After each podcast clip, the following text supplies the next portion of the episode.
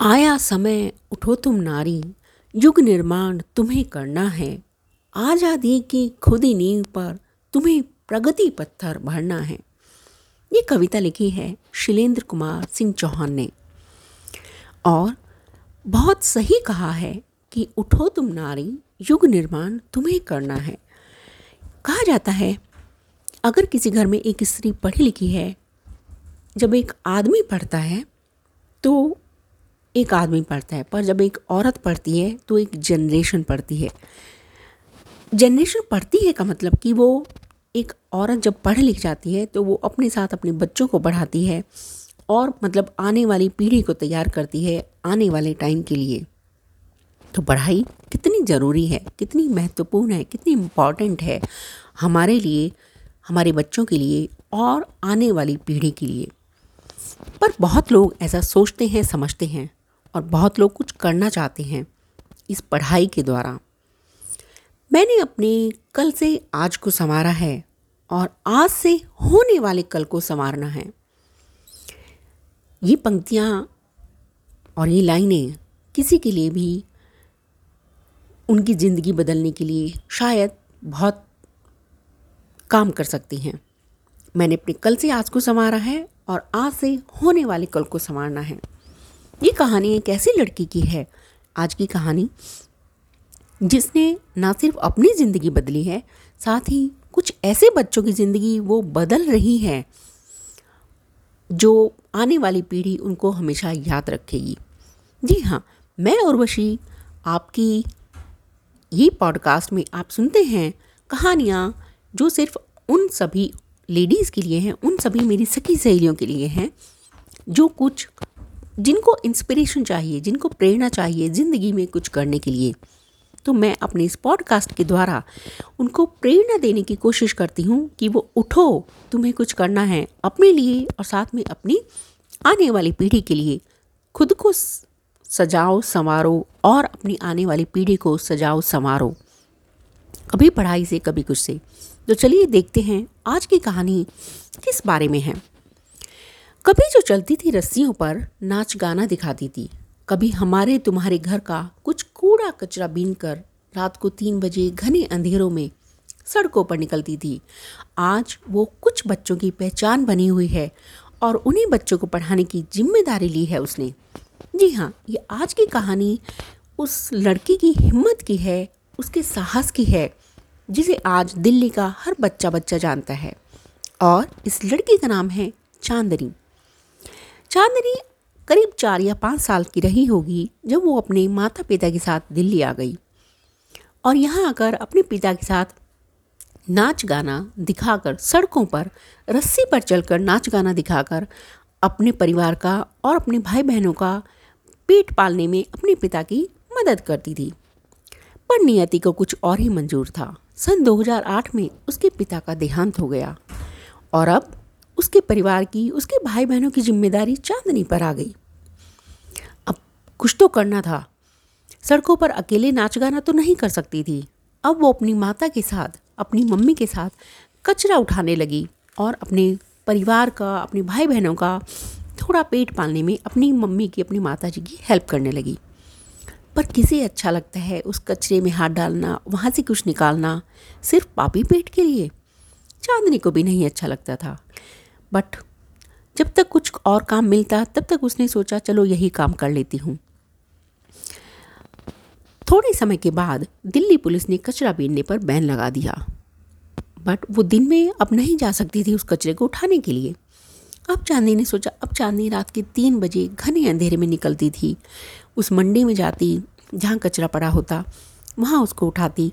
और आप सोच सकते हैं, समझ सकते हैं कि एक रात के तीन बजे एक लड़की जब कोई सड़कों पर निकलेगी तो अगर कोई मिल जाता है तो कोई भी उसे अच्छी नज़रों से नहीं देखता। चांदनी के साथ भी कुछ ऐसा ही होता था। पर फिर भी वो जाती थी उस कचरे को उठाने के लिए, बीनने के लिए कि शायद कुछ मिल जाए। फिर उसकी मुलाकात, वहाँ उसने देखा, कुछ और लड़कियों को भी देखा, जो फूल बेचते थे। दिन में वो जब वहाँ जाती थी तो उसने सोचा, चलो मैं फूल ही बेच लेती हूँ। उसने फूल बेचना शुरू किया। पर फूल बेचने वालों को कभी कोई लेता है, कभी कोई नहीं लेता है और मतलब ऐसे ही लोग अच्छी नज़रों से नहीं देखते। उन नज़रों का सामना करना पड़ता, जिससे कभी कभी बहुत शर्म आती थी चांदनी को। अब उसने सोचा, चलो कुछ और काम किया जाए। कुछ और काम अब वो क्या करने लगी? उसने सब्ज़ी मंडी से भुट्टे लाकर वो बेचने लगी। पर उसमें भी शायद वो टाइम भी ज़्यादा दिन नहीं चला। अब क्या करें? कुछ तो करना है। वो जहाँ रहती थी चांदनी, वहाँ वो सोचा करती थी कभी कभी क्या मेरी ज़िंदगी ऐसे ही निकल जाएगी? और वो अपने आसपास उन बच्चों को भी देखती थी, उनको भी देख, क्या इनकी ज़िंदगी भी ऐसी निकल जाएगी? उसने सुना था कि पढ़ाई से ज़िंदगी बदल जाती है। स्लम में कभी कभी कुछ एन जाते हैं, उन बच्चों की या वहाँ रहने वालों की कुछ हेल्प करने के लिए। ऐसे ही एक दिन एक एनजीओ से चांदनी मिली और उसने उनसे बात की। उस एनजीओ ने चांदनी को एक ओपन स्कूल प्रोग्राम में एनरोल करवा दिया। अब चांदनी, क्योंकि चांदनी को शुरू से ही पढ़ने का बहुत मन था और वो पढ़ना चाहती थी, उसको ये हमेशा उसको मन में, उसको हिम्मत थी कि मैं पढ़ूँगी तो मैं ज़रूर कुछ करूँगी और अगर मैं कुछ कर पाऊँगी तो मैं ज़रूर इन बच्चों के लिए कुछ ना कुछ ज़रूर करूँगी। अब चांदनी द ने क्लास टेंथ में आ गई और उनके साथ पढ़ने लगी। पर साथ ही उसने उस एनजीओ के साथ मिलकर उस एन ने उन्हें एक ट्रेनिंग दी कि वो रिपोर्टर बने। और चांदनी उनके साथ काम करने लगी एज ए रिपोर्टर और उन बच्चों को भी, उन स्लम में रहने वाले बच्चों को, वो उनकी बच्चों की ज़िंदगी के बारे में कुछ अपने उस पेपर में लिखने लगी। और उसने उस पेपर को नाम दिया वॉइस ऑफ़ स्लम मतलब voice of children voice of slum आप जो भी कहिए, ये एक न्यूज़पेपर है, जिसके लिए वो चांदनी काम करती है। हिंदी में कहें तो बालकनामा।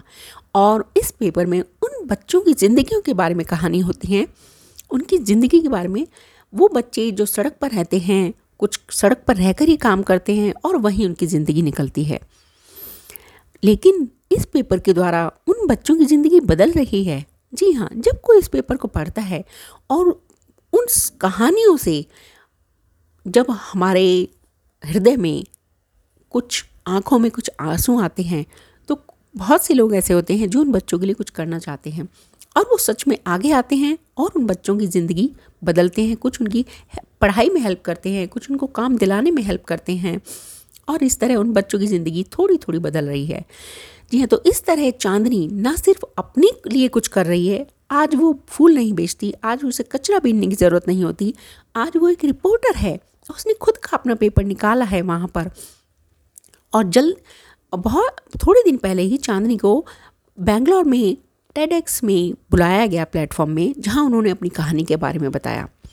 दिल्ली में और कैपिटल में बहुत सारे ऐसे बच्चे हैं जिनको इसकी ज़रूरत है। ऐसी चांदनी की तो ऐसी और कितनी चांदनियों की ज़रूरत है उन बच्चों की ज़िंदगी बदलने के लिए? और मेरी तरफ़ से चांदनी, तुम्हें सलाम। अपने लिए और उन बच्चों की ज़िंदगी बदलने के लिए।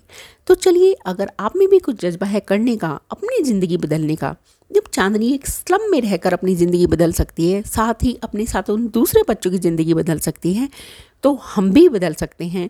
अपनी ज़िंदगी और साथ ही उन बच्चों की या अपनी जैसी और हमारी सखी सहेलियों की।